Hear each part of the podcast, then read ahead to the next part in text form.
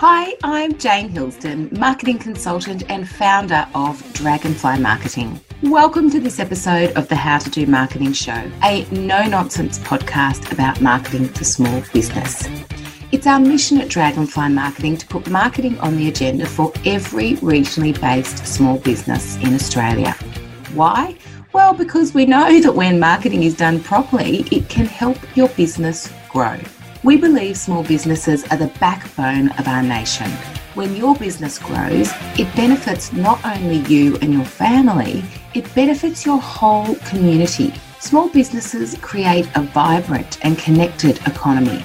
We employ local people, we donate to local charities, and we work together to build resilient and thriving regional communities. The How to Do Marketing Show is a podcast just for you and your small business bursting with marketing insight and information, this show will be a fabulous resource to help you know all there is to know about the topic of marketing for small business. And now to introduce this episode's guest. Remi Audette is an SEO copywriter and content marketer who loves breaking down the mystery behind SEO and helps small businesses take control of their content so they can grow online. So, for those who are not familiar with the term SEO, it stands for Search Engine Optimization. And it is essentially a marketing tactic that will help your website become more visible on Google when someone enters search terms related to your business. So, Remi has actually worked for some of Australia's biggest brands, including Officeworks and Kmart, as well as a number of small businesses. And she believes that every business, no matter their budget, should have the ability to create quality content that helps them to rank well on Google. Amen to that, Remi. Could not agree more. So let's hear more from Remi. Hi, Remi, and welcome to the How to Do Marketing Show. Hi, how are you? Really, really well, thanks. And um, excited to be talking to you today. Um, copywriting is is definitely one of the t- marketing tasks that I find the most interesting and really love picking experts like yourselves brains upon. So, looking forward to, to hearing everything you have to say. And before we kick off and get into all of the technical nitty gritty, um, I do like to ask all of my guests uh, the same question, and it's about why they do why, what they do. So, what is it that you love in particular about writing, Remi? Um, well, I love writing because I've always had an interest in psychology and human behavior, but I always found um, that I was very a bit more creative than you know just being a psychologist. So um, i was always good at english and i always just found i gravitated towards writing. I mean i would always write the um, fake you know blah blah forgot their homework notes at school. Um, so i was always able to have you know a bit of an adult tone of voice even when i was younger. Um, and i think that just naturally um, progressed into you know studying communications at uni um, and then eventually writing for um, digital marketing. And i think it's the I love connecting with people through words and helping solve problems and providing solutions and in terms of SEO copywriting, I find it really rewarding because it's a bit more measurable um, than a lot of other forms of writing. You know, mm. I can mm. see that a page is climbing up the rankings, um, and it's almost a bit like a game. So I love um, just being able to help business owners um, through SEO copywriting as well. Oh, I love it. Sounds like you take a really kind of creative. Um, uh, approach to to that writing and i love your story about um, providing the notes. And, yeah. and, you'll be pleased to know that they still do do the old notes, the notes for no uniform and, yes, and all of yes. that sort of stuff. And yeah, my kids are are uh, being creative with those, just as I'm sure you were back in those days. That's hilarious. So, so you're a copywriter, and you your business is called Remi Audette Copywriter, you help businesses grow through content. I love that you're you've expressed that you have that drive to kind of really see that result from your writing. So it is creative, but it is also very results driven, your copywriting, yeah. which is yeah. not something a lot of copywriters say. So I'm really interested to kind of deep dive into that. And and so I guess where that will keep us is really focused in that that website and that blog content where where you're kind yeah. of referring to that SEO purpose of, of your copy. And yeah. I love that as you said that you're you're kind of really results driven in terms of the words that you write. Yes, there's creativity, but you know, there's results behind it as well. Yeah. So if we can start specifically with blogs, blog content on on websites, why is it important for small business owners to consider blogging as part of their marketing activity? Well, I think there's a lot of misconception around blogging um, in business, and I'm sure there are a lot of people in marketing who think that blogging is dead, but I don't actually agree. I think why so many people in the industry don't think blogging is relevant anymore is because a lot of the time people blog because they think they have to, and that's not what blogging for your business is about you should be having a plan. You shouldn't just be writing content for the sake of it. Um, it should have a purpose. And this isn't just for the customer who is reading your blog, it's also for the business owner because a lot of people are already time poor. They're already trying to do everything. You know, you want to make sure that the content you write is not for nothing um, to make mm. sure it's you know a valuable use of your time as well Mm. And why? So, so if they, you know, if they put that plan together and they, you know, go, okay, you know, I, I need to incorporate some blogging into into my my business and my marketing. Why is it important? Like, what are some of the benefits that they might get from from kind of prioritizing that and doing that properly? So, people, when they go online to research something, and it's about 81% of people start their purchase journey with online research. Um, you can't just expect to put your product or service out there without having proof points. So, mm. you know, mm. these can be reviews, these can be testimonials, but a lot of the time, you know, people want to see more than that. They want to mm. know why you're doing what you're doing. They want to know what you're doing. They want to know the ins and outs. Um, mm. And blogs are really helpful for providing that extra content without overloading a web page, which is probably more for actually selling your product rather than explaining it. So, you know, you have the content on your website, it's there if people want to read more about it, um, mm. but you're not overloading the customer when they get to a web page. Yeah, a hundred percent. Could not agree with you more. Um, blog posts tend to be kind of written with that value yeah. um, purpose. So they're they're written to kind of give the five tips about writing SEO copy, or yes. they're written to demonstrate a you know a story that illustrates you know why you should use SEO in your in your marketing. Yeah. Um, as opposed to that to that web page, which might be you know here's all the benefits that you'll get by yeah. working with us or or whatever. So, so it gives opportunity. It gives, um, I guess, your website visitor an opportunity to understand what it is you do in practice, as opposed yes, to understand yeah. your sales speak. I think that's a really, really good point that you raise there because.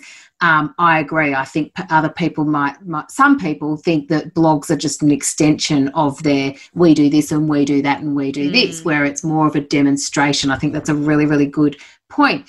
So, that kind of that's that's kind of straightforward when it comes to to service providers. Like a lot of service providers can blog because they can talk about the service that they they provide and, and how they actually you know uh, provide that. Or not yeah. really, you know not sell it but uh, as we've just explained demonstrate yeah. how their service kind of works.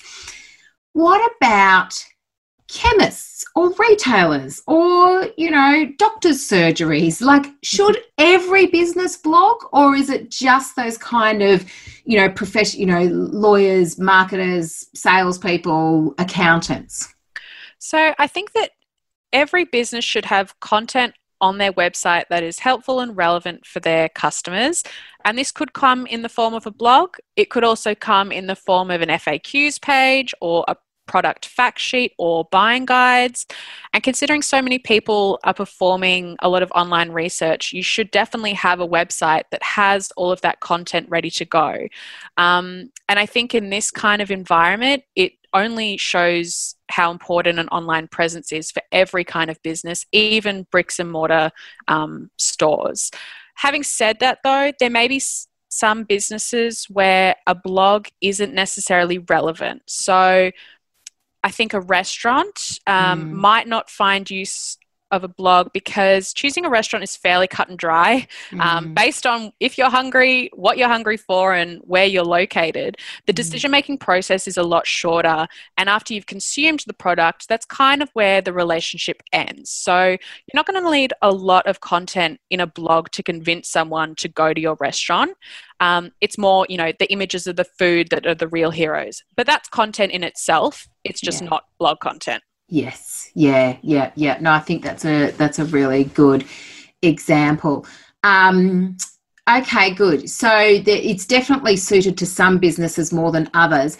But would you say that the point is really about having that dynamic content? So even though a, a restaurant might not have, as you said, as they might not have a blog, for example, but the images will be the hero of, of or even the testimonials for, for, for a restaurant. So, would that kind of be the dynamic element? And is it important to have that dynamic element? Like, say, for example, as you suggested, like the frequently asked questions, like someone might have frequently asked questions. Do you suggest that that's like, uh, you know, if, you know, those frequently asked questions are always being updated, or or uh, is it okay to have static kind of information these days with with Google? I think you should always be updating content on your site, if not for the customer's sake. You know, if you get new questions, you might have, might have thought, oh, I didn't know that people were actually wondering that. It might not be the first person that's going to ask you, and maybe that person was the only person that decided to ask that question. Mm. Um, but also, from Google's perspective, it likes fresh content, it likes to see business owners keeping up. Um, and so, yes, you should definitely be um, be looking at your content and updating it where you can. Yeah, excellent. Okay, cool. So can you run through like if we go back to to the to the blog content, can you run through what a best practice blog post looks like? So like this is the kind of technical nitty-gritty. So word yep. count, structure, some of those SEO considerations that you're talking about. Yeah. So the great or I guess bad thing about SEO is that nothing is certain. So Google likes to keep SEO specialists on our toes. And while we know there are factors that definitely influence search engine rankings, we can never be truly sure. So if there are any SEO specialist listings, listening, you might not agree with what I say, but from my experience, this is what I've um, done and what I believe a best practice blog looks like. So, right you want to be writing blogs that are minimum 500 words. Um, there have been a lot of studies that show that blogs with sort of 1500 to 2000 words of content do better. But, you know, I've had blogs rank for competitive keywords that are only 500 words. So the most important thing is the actual content in those blogs, not mm-hmm. necessarily the word count. Yeah, yeah, okay. So at least 500, did you say? It at, least at least 500. 500. Okay, yeah, cool. and that's all web pages as well. Yeah, okay, right. Um, so, what we want to do next is choose a topic um, and a keyword or a long tail keyword, which is a keyword that's a couple of words long. Um, you know, based off you know commonly asked search queries or commonly asked questions that you're getting. So you might take questions from your faqs page and turn those into blogs.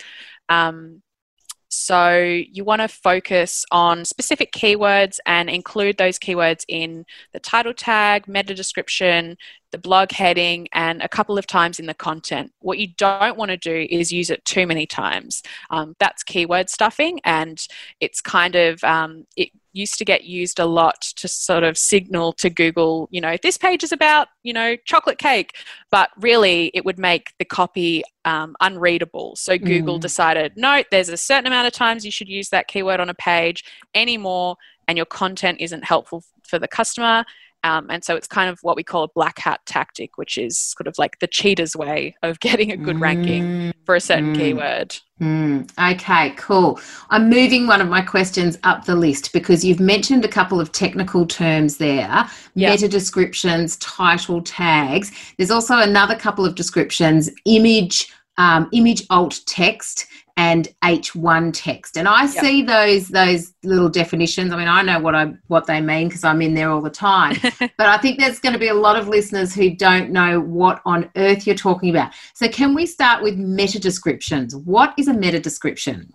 So the meta description um, sits in your website's backend, so um, the HTML, and it's about 160 characters that summarizes a web page content in Google search results. So when you Google something, it's the little um, copy that kind of tells you what the page will be about, kind of like a preview or a synopsis of the page.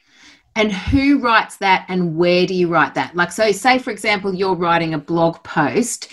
Yep there, there, is there a section within that blog post of your your website that that asks you to write the meta description or or will it just take it from the content that you've written elsewhere on the page well, you should be writing the meta description um, in the blog in the back end. So if you're using like a Squarespace or a WordPress blog for a customer to read, um, but if Google doesn't think that your meta description suits the search term, it'll actually pull whatever copy it thinks from your blog and pulls that into the meta description. Now that just froze halfway through your description. so it was just like a, it just did like a slow mo. Yeah. And so I'm not sure whether it cut stuff out and then cut back in again, or whether it um uh, whether it just cut a bit out. So we'll just ask. we'll it. just so what was the question I asked? Um, uh, where to put the meta description? Yeah, yeah. So we yeah, yeah. So just start that one okay. again. Yeah.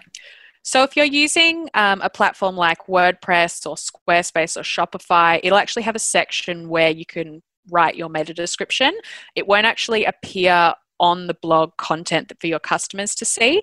Having said that, though, if Google um, wants to present your blog on search results, but it doesn't think the meta description is helpful or relevant, it might actually pull some copies straight from your blog. Um, so it'll override that copy that you've provided. So, should we be writing that meta description when, whenever we do a blog? Should we be looking out for that section and writing that synopsis ourselves to make sure that that's our words? Or do you think it's better that Google pulls it based on what they think? The problem is that we can't actually control what Google pulls, and it could yeah. pull something that's completely doesn't actually tell the reader what's going to be in the blog. Uh-huh. So, definitely every single meta description should be individually written.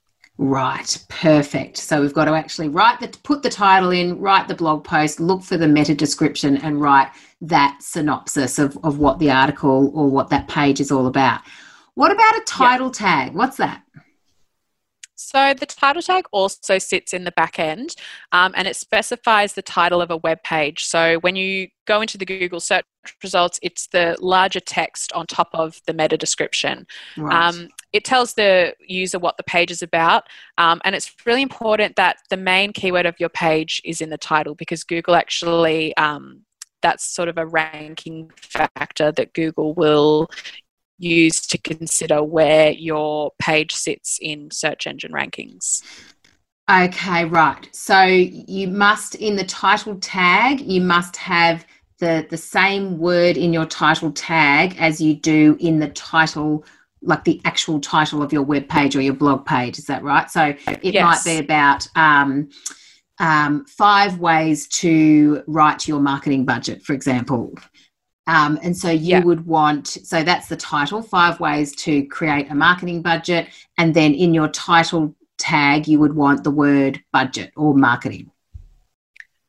Well, you would probably use create a marketing budget. That would be a long tail keyword. Right. And while it doesn't have to be the exact same in your um, title tag as it is in your heading, because the title tag is quite limited with characters as well, it's only, I think, about 50 to 55 characters, it should include that keyword and it can be a summary. So if your blog is five ways to create a marketing budget, your title tag might be create a marketing budget um, slash whatever your business name is.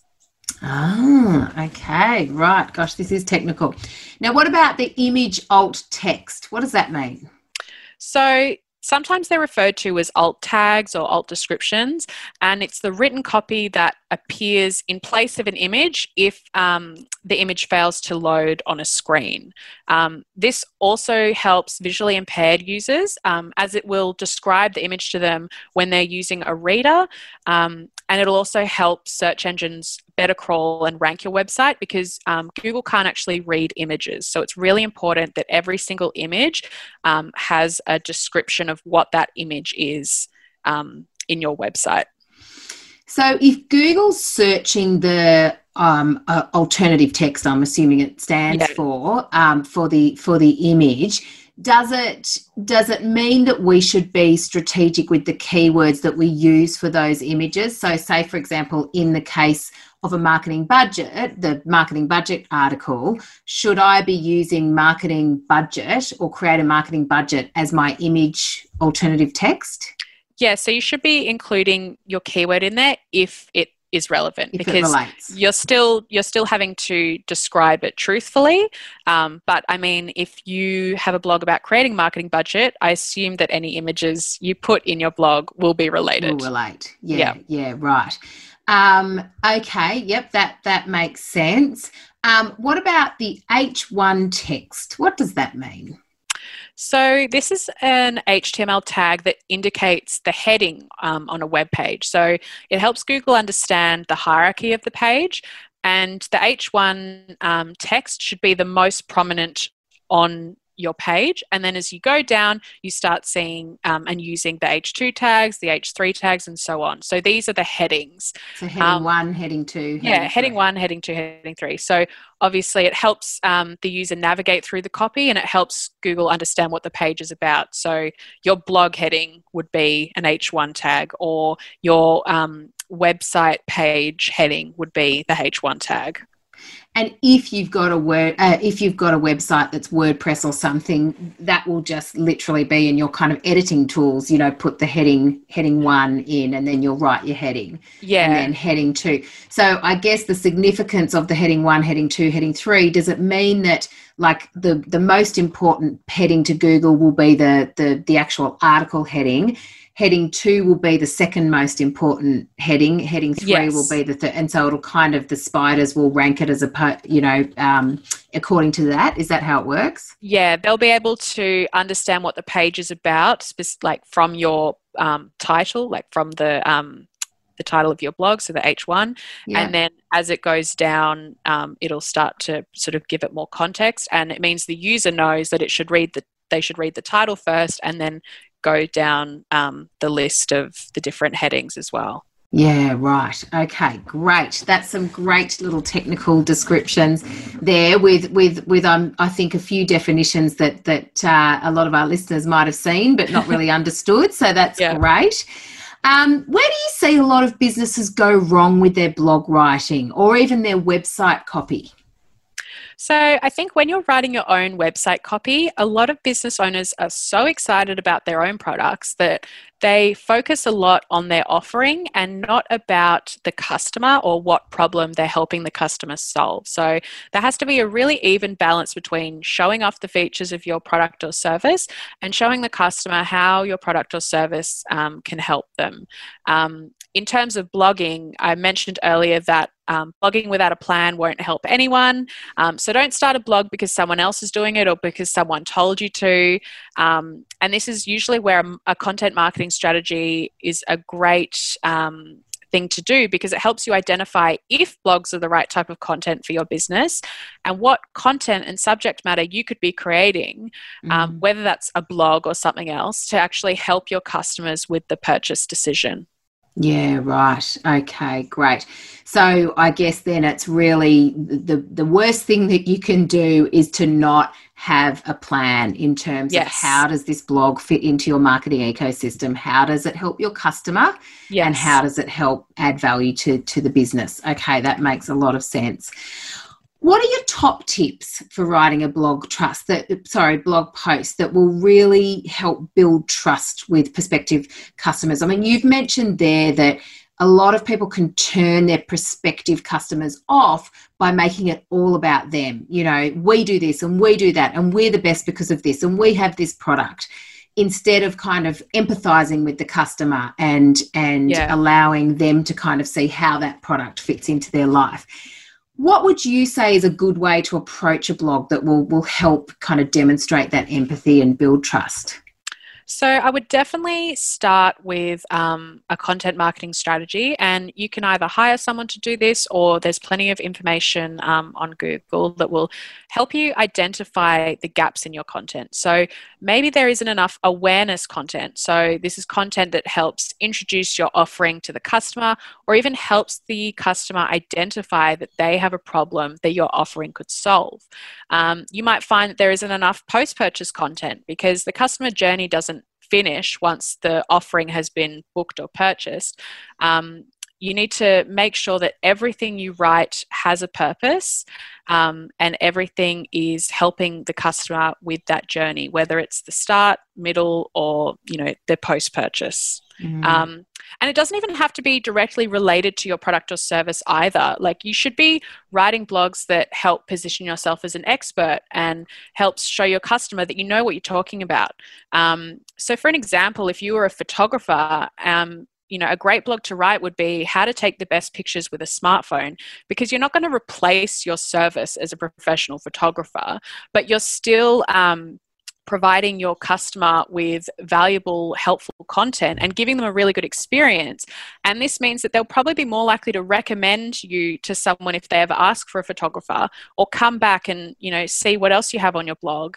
Um, and it may take a long time, but eventually they might even turn into your customer because they can see that you really know your stuff. Mm, mm. So I like that. So in terms of looking at your your blog content and your website content, understanding because I think what a lot of small businesses do, they forget that their obvious is not their customers' obvious. So yeah. sometimes they'll that because they know their subject so well and they have so much context and detail about what they sell, they'll forget that people who are visiting the website have never heard of the yes. business potentially you know they yeah. might have just uh, you know accidentally landed there or come there from a search that they were searching for something in particular but they've never heard of their business they don't understand what they do they don't understand the product or the service that they sell you know they're at the beginning of their journey so sometimes when you get in there and you're you're you know you're using lots of technical jargon or you've you know kind of assuming that people have this knowledge about what you sell or what you do or what your brand is, you can lose people because people are like I don't know what the hell they're talking about. Yeah, yes. I, I'm going. Yeah, I don't have time for this. I'm off. Yes. I'm off to the next website. So I think your point there around you know have you got the content in there the 101 you know the yeah. foundations welcome and here's you know a synopsis about what we do in layman's terms. And then have you got the content that people might graduate to once they've actually got a little bit more context and foundation about your business? They want to find out more. That's when they can deep dive. Or perhaps a more qualified cost customer who might find the basic kind of content really simple you know might want to dive into that more technical stuff have you got something there for that person? Yeah. I think that's a really, really good point.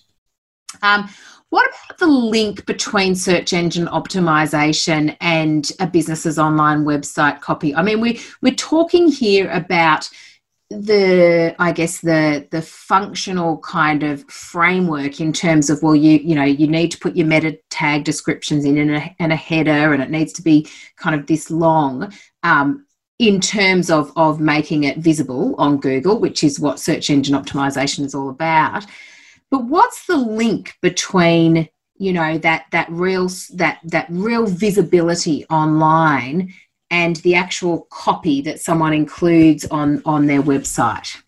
Yeah, so when you are optimizing your website, um, you're basically adding elements that help Google Google crawl your website and then index it. So there are the three main factors. You've got technical, which is sort of how well your site is set up. You've got backlinks, which is you know how many websites are linking to yours, and the content. Um, and the content sort of is how relevant and helpful the website content is, and what keywords are on that page. So in terms of um, SEO and online website copy, you want to be showing Google that your website um, shows off your expertise, your authoritativeness, and your trustworthiness. So, as an SEO copywriter, it's my job to include certain keywords in a website um, in website copy and lay it out in a certain way, which will um, kind of ping to Google that, you know, this is what this content is about. And you should be, if someone searches for these keywords, this is the site you should be putting up. Um, mm-hmm. But it mm-hmm. should also be providing the customer with all the information they need about your business while still providing those important SEO elements because at the heart of SEO is customer experience. Mm. Everything you do, you should always do for the customer, and the SEO optimization will follow because, you know, people searching on Google are Google's customers, and mm. Google needs to make sure that it's providing its customers with the best possible experience.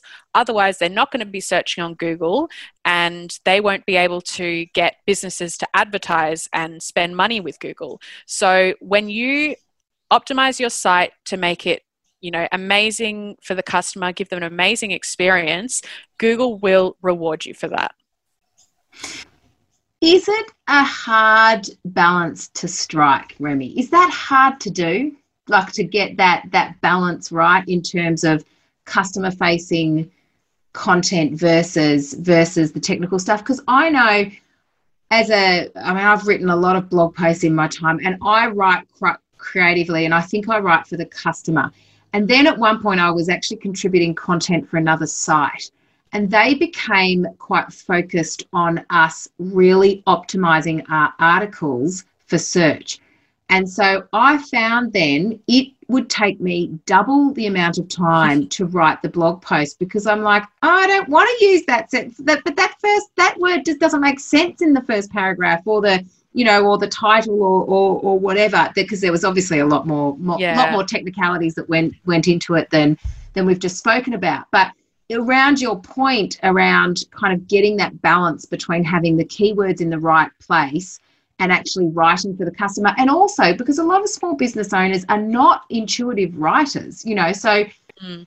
so it's it's a lot of kind of pressure and yes you, you can outsource it and that's definitely one one option and i think if if blogging is a big part of your ecosystem, it's, it might even be worth outsourcing, particularly if writing's really not your skill. Yeah. But but do you find that that it does inhibit your flow when you're writing, like having to put all of this technical kind of stuff behind it?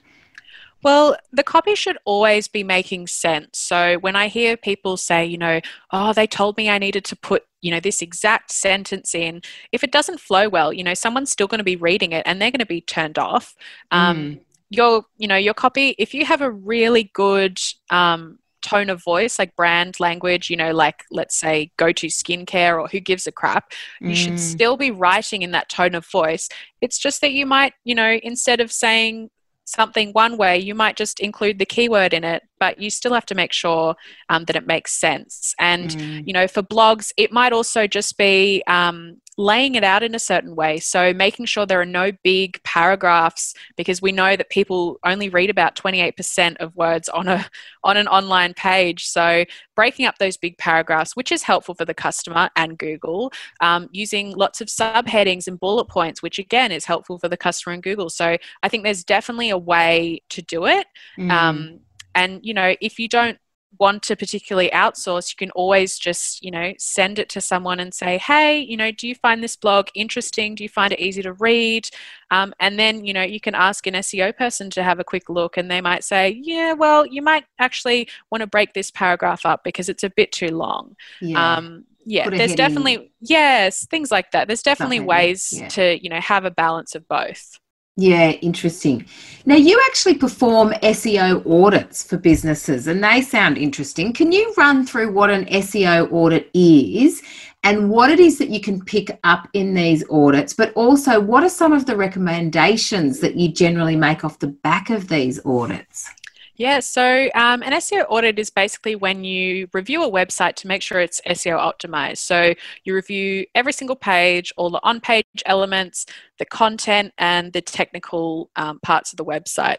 So it can be used to identify if there are any elements on the website that could be affecting how Google um, crawls and indexes it, or even how a customer navigates through your website.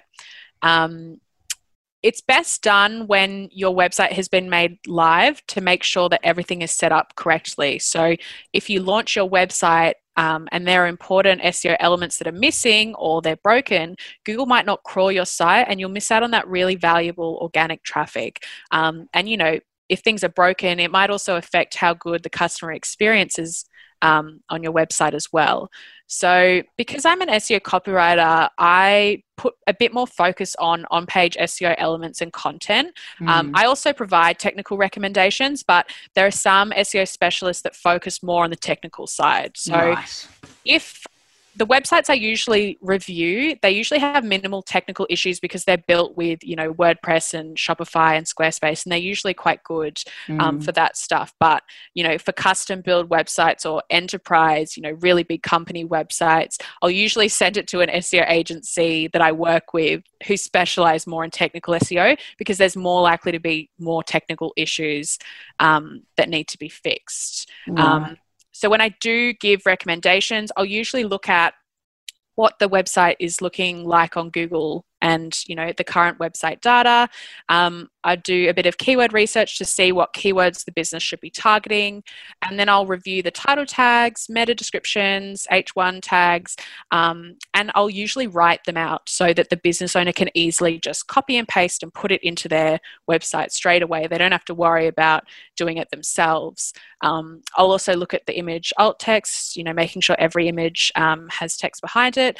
Um, and i'll look at the content and you know how helpful it is and if there needs to be more keywords added or if there are opportunities to make it more SEO optimized with subheadings and bullet points um, and then I'll look at technical factors you know like page speed um, and things like that so I always like to make sure that the recommendations are really easily implemented and that the business owners learn something so they can start identifying these things as well because I mm. think that um, you should definitely be across SEO. You don't have to be an expert, but you should sort of know what you're looking for because you're going to be the one creating new web pages and mm. you need to mm. make sure those web pages are set up properly. Mm, mm. So I imagine that's something that uh, a small business owner could, you know, do as a one-off. So if they've yeah. had this website, if they're not getting the traffic, if they're not thinking that the website is that their website is performing, they could, you know, come to someone like yourself and go, can you just give it an audit and just make sure? And I, I find this personally when you know the, the business owner has been really hands-on in the setup and the content creation of that site and just hasn't realized yeah that you have to fill in your meta descriptions that you have to kind of have some sort of you know um, idea about where the keywords go and how you know the headings and the subheadings and that sort of stuff um, which is great because you know fantastic that they're so hands on with their with their yeah. website site and giving it a good shot. But it could be you know if you're not if your website's really not delivering in terms of actually getting you in front of Google search traffic, maybe you just need someone with you know that kind of expert eye just to come in and review everything and and make sure everything's kind of tickety boo. That yeah, that definitely. makes a lot of sense. And one of your blog posts, speaking of kind of SEO providers and, and you're obviously the, the copy and the content specialist and then there's the technical providers as well who who will assess the backlinks and the you know the technical setup of the of the website one of your blog posts on your website actually recommends questions that people can ask a potential SEO provider. So if people are not getting the results that, that they're kind of looking for with their website and they want to go and outsource their SEO, you've got some recommended questions that they can ask those SEO providers because let's face it, there's there's you know some of the SEO providers have, have not got the best reputation and I think you know some small business owners really, even if the SEO provider is doing a good job, they just don't understand what they should be mm. looking for, you know, and yeah. what the SEO, because a lot of it is invisible, you know, it, it is yeah. in the back end and it's, and, and I'd love to ask you about some of those measurements too that, that you're doing, but, but yeah, what questions can people ask when they, when they actually go to go and outsource to an SEO um, provider? Yeah, so you're 100% right. So the SEO industry is still quite new to Australia, and unfortunately, there are a lot of. Um, sorry, did I just say SEO industry or SEO agency? Regardless, I'm going to start again. Okay. um, so, the SEO industry is still relatively new to Australia. So, there are a lot of agencies and specialists who take advantage of business owners that aren't as knowledgeable about SEO. And if you're only um, if you're in the SEO industry, it's sort of only then that you know who the good ones and bad ones are. Um, you know, I always recommend learning the basics of SEO or any form of marketing before you outsource it so you can, you know, really interact and make use of your specialist or your agency. And when it comes to outsourcing SEO, I always recommend asking um, the following questions. So, first thing to ask can you get me to the first position of Google? Um, while it's the goal of every SEO specialist, you cannot ever guarantee a first position ranking. Google might change their algorithm or it might you know do an update which changes a certain ranking factor so if their answer is yes do not go with them because it is an empty promise and they yeah. cannot guarantee that yeah yeah. Um, the second one is to ask them about their SEO strategy because there are so many different ways to use SEO to grow your business. And your specialist should be able to show you what strategy they're going to be using. You know, it could be that they're doing a lot of backlink outreach. So, you know, getting your blog posts on other um, sites and getting them to point back to your website. It could be um, through content. So, putting more web pages on your site and, you know, doing um, local SEO, you know, or improving your Google My Business page or, you know, helping fix your site if there's a lot of technical issues. But you should also always ask them what they're actually planning on doing because it's not just enough to to do SEO on your website. They should have a specific list of what they're going to be um, going to be doing.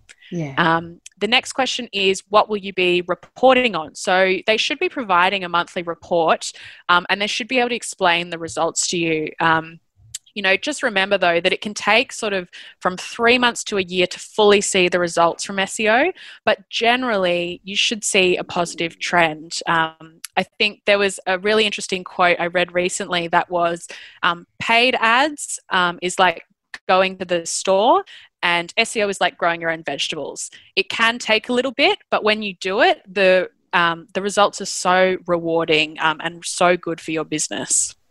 Interesting. I love that analogy. That's that's that's a really good one. So paid so paid advertising is just like going to the store and get, picking it up off the shelf and having that immediate convenience. And then SEO is about building and cultivating and nurturing, but the, the result is is more sustainable. And that's certainly my experience too. And and I would say for some small businesses, you, that, that's exactly why you might need to look at both. So while the SEO is cultivating yes. and that that veggie patch is growing and the seedlings are kind of being nurtured, yeah, you know slap in there with some some paid ads to kind of get that immediate flow through. And yeah.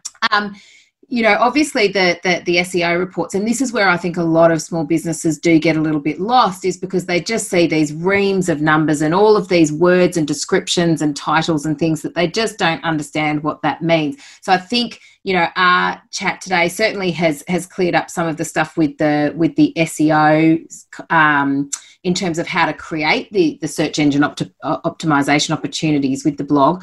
But with the measurements, like, so when they are giving those reports, I mean, the first thing I would say is just don't be afraid to ask questions and sit there and go, but mm. what does that mean? But why? But why do you do, you know, and what does, what, but how does that affect things?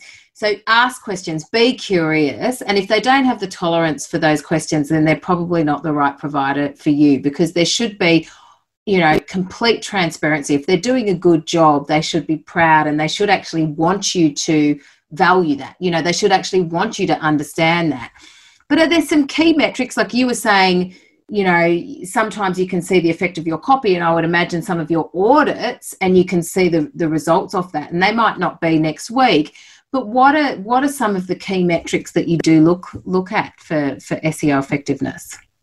Yeah, so I would start with um, the website traffic source. So your traffic coming from.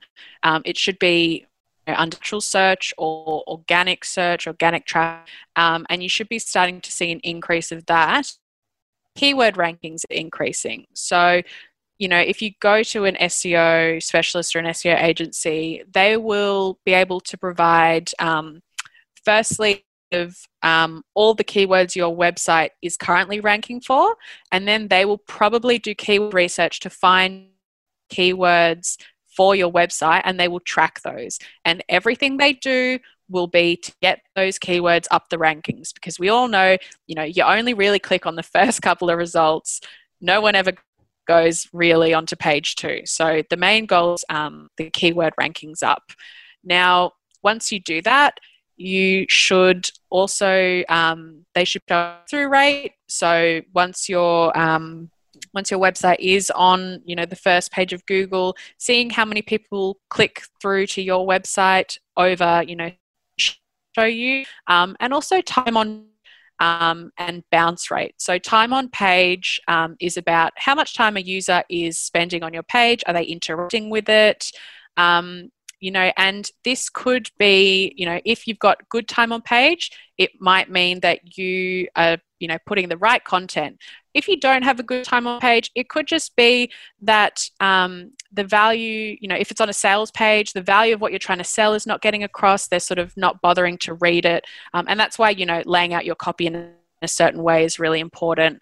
Um, and it, when, when it comes to bounce rate, that is um, the measure of how many people are coming to your site and then immediately leaving. So um, you know, it should be measured on a page by page basis. So, a fast exit onto another page of your website might just mean that you've given all the right information, which made their decision really easy, and they've decided to go, you know, further into your website. Um, mm. So, you should be looking at your bounce rate along with um, keyword rankings and, you know, your conversion rate. So, how many purchases there are, or how many you know contact form submissions or booking form submissions there are to sort of see the context because you know you might not getting be getting that much website traffic but if the traffic that is coming to your website if they're all buying something or all um, you know booking you know sessions with you that is a success even if your traffic is not as high as you think it should be. 100% and i think that's a really really good demonstration of how you know all this ter- talk about search engine optimization and copywriting actually translates to the bottom line. So essentially, if your website is being found by the right people, and then those right people are being exposed to the right messages on your website, you're going to start seeing people staying on your page, people finding out a little bit more about your business, and ultimately people, you know, picking up the phone or filling in a contact form or purchasing if you sell online from your business. And that's what it's all about. But, you know, as I say, probably every single day of my life, if nobody knows about your business, they yeah. can't buy from your business. And this is this is one of the ways where you can get your website in front of a person who is searching for what you sell. Yeah, so if someone's 100%. search, if you're a financial planner and someone's putting in the words financial planner near me or financial planner Sydney or Port Macquarie or whatever, you want your website to be coming up. And that's why this this optimization of your copy and of your website is is really important. The other marketing, you know, will will help build your brand and it will help yeah it will help people actually drive you know ultimately if your other marketing's working they're going to just come to google and put your your business name straight yes. into the google search yeah. term yes yeah. and that's what we try and do with all of your other marketing is is is not leave it to chance you know but there's plenty of people who do leave it to chance and who are just searching and so you want to make sure that your website's coming up in that so that's some yeah. really really good tips there now, if a listener would like to connect with you, Remi, how can they best find you? So, I do a lot of um, tips and tricks for SEO copywriting on my Instagram. So, my handle is at Remi Audette Copywriter.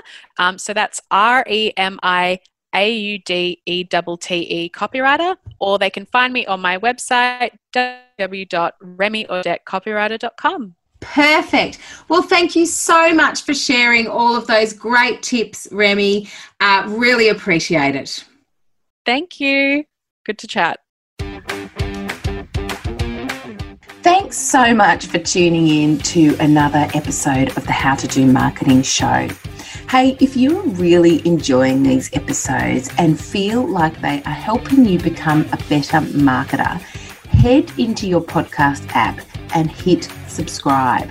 That way, you won't miss an episode and the marketing goodness will just keep flowing in.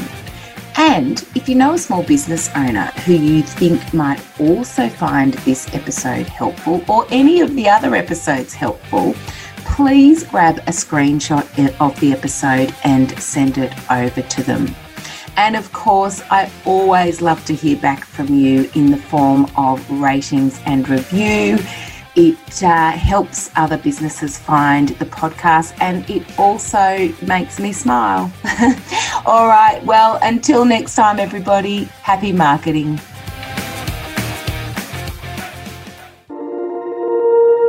You've been listening to another Morgan Media production.